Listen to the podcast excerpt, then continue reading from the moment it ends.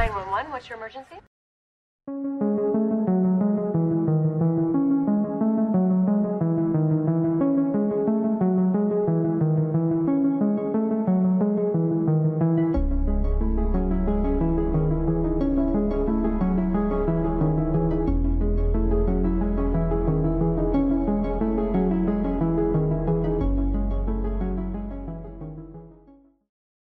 Hola, amigos, espero que estén todos súper bien.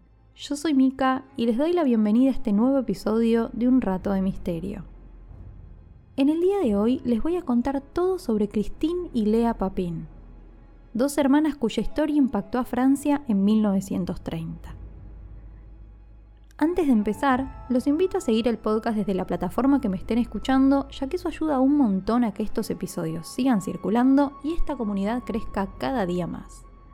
Ahora sí, una vez más y como siempre, los invito si quieren a buscar un té, un café, lo que les guste tomar y empezamos con el caso.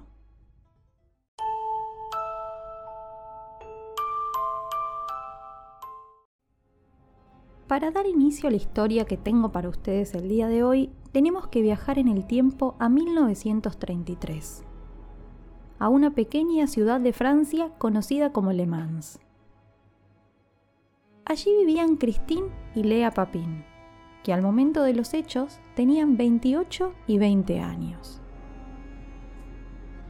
Se sabe muy poco de estas chicas por fuera de su edad y del hecho de que en 1933 empezaron a trabajar como empleadas domésticas para una familia francesa porque sus padres ya no podían mantenerlas. La familia en cuestión eran los Lancelin, que según trascendió, o al menos según decían los vecinos y conocidos, siempre fueron súper respetuosos con ellas. Y si bien Christine y Lea estuvieron un tiempo trabajando para ellos sin inconvenientes, un día que pintaba ser como cualquier otro, las cosas dieron un vuelco fatal. Era un día jueves. Cristina y Lea trabajaban en el hogar de la familia como siempre y la señora de la casa y su hija se fueron para hacer compras. A Cristina le dejaron una tarea en particular. Planchar la ropa de toda la familia. El problema es que la plancha no estaba funcionando. La habían llevado a arreglar el día anterior, pero parecía haberse roto nuevamente. Y peor, cuando Cristina intentó encenderla, provocó un apagón en toda la casa. Cuando su empleador y su hija estuvieron de regreso, la joven le explicó lo que pasó con la plancha y por qué eso había impedido, justamente, que cumpliera la única tarea que tenía. Según el testimonio de las hermanas después de los hechos, esta situación habría enojado muchísimo a la dueña de casa, al punto en que quiso lanzarse sobre Christine para reprenderla. En ese momento, Christine perdió los estribos, se abalanzó sobre la hija de su empleadora y le arrancó los ojos con sus propias manos. Su hermana Lea, por su parte, hizo lo mismo con la dueña de casa. Naturalmente, esto provocó que madre e hija cayeran al piso y mientras tanto, las hermanas se armaron de un cuchillo y un martillo que encontraron en la cocina y procedieron a matarlas a cuchilladas y martillazos, usando después otro tipo de herramientas para destrozar sus cuerpos. Cuando terminaron, arrastraron los cuerpos a la planta alta, dejando rastros de sangre por toda la casa y uno de los ojos de la víctima más joven en la escalera, los metieron en una de las habitaciones y procedieron a bañarse para limpiarse la sangre. Se estima que estuvieron más de una hora golpeando a sus víctimas. Cuando llegó el señor Lancelin, la casa todavía estaba completamente a oscuras. Recorriendo la propiedad, encontró los cuerpos de su esposa y su hija totalmente irreconocibles. Y después de recuperarse del shock, llamó a la policía. Los investigadores, por su parte, no podían encontrar a las hermanas Papín por ningún lado. Y como tenían la puerta del cuarto cerrada, la tuvieron que tirar abajo. Al ingresar al cuarto, las descubrieron a ambas en la cama, abrazadas, y al lado, el martillo con el que habían matado a sus empleadoras.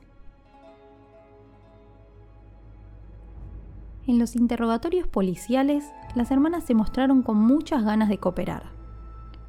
De hecho, le contaron a la policía todo lo que hicieron con lujo de detalles.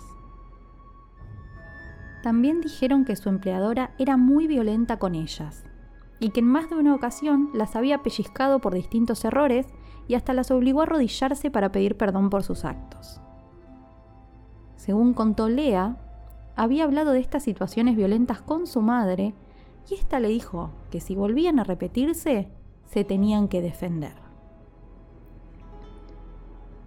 Si bien ambas hermanas tuvieron una conducta ejemplar durante los interrogatorios, perdieron la estabilidad cuando intentaron separarlas para ser detenidas.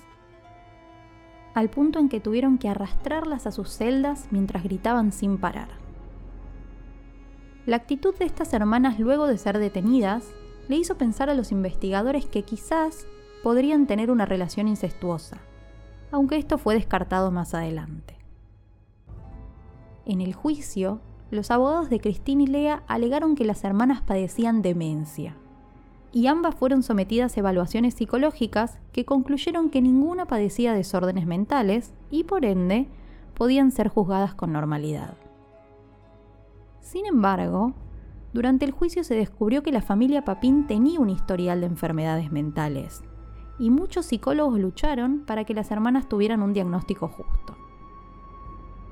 Así se llegó a la conclusión de que Christine y Lea padecían un trastorno paranoico compartido agravado por lo aisladas que estaban del mundo. Pero a pesar de toda esta información, los miembros del jurado igual consideraron que las hermanas eran culpables del crimen. Y se estableció que Christine tenía más responsabilidad, mientras que Lea había obrado influenciada por su hermana. Entonces, Christine fue condenada a muerte, que luego se convirtió en cadena perpetua, y Lea, por su parte, recibió 10 años de prisión. Christine no pudo superar nunca haber sido alejada de su hermana. Y de hecho, entró en depresión poco tiempo después de separarse, llegando al punto de dejar de comer. En ese momento, se decidió trasladarla a un hospital psiquiátrico para que pudieran ayudarla, pero su condición nunca mejoró. La mujer se negó rotundamente a comer y falleció en 1937 de inanición. Lea, por su parte, cumplió 8 de sus 10 años de condena y fue liberada en 1941. Luego de su liberación, la mujer adoptó una identidad falsa, consiguió trabajo en un hotel y vivió por muchos, muchos años, hasta que un derrame cerebral le quitó la vida en 2001, cuando ya tenía 88 años.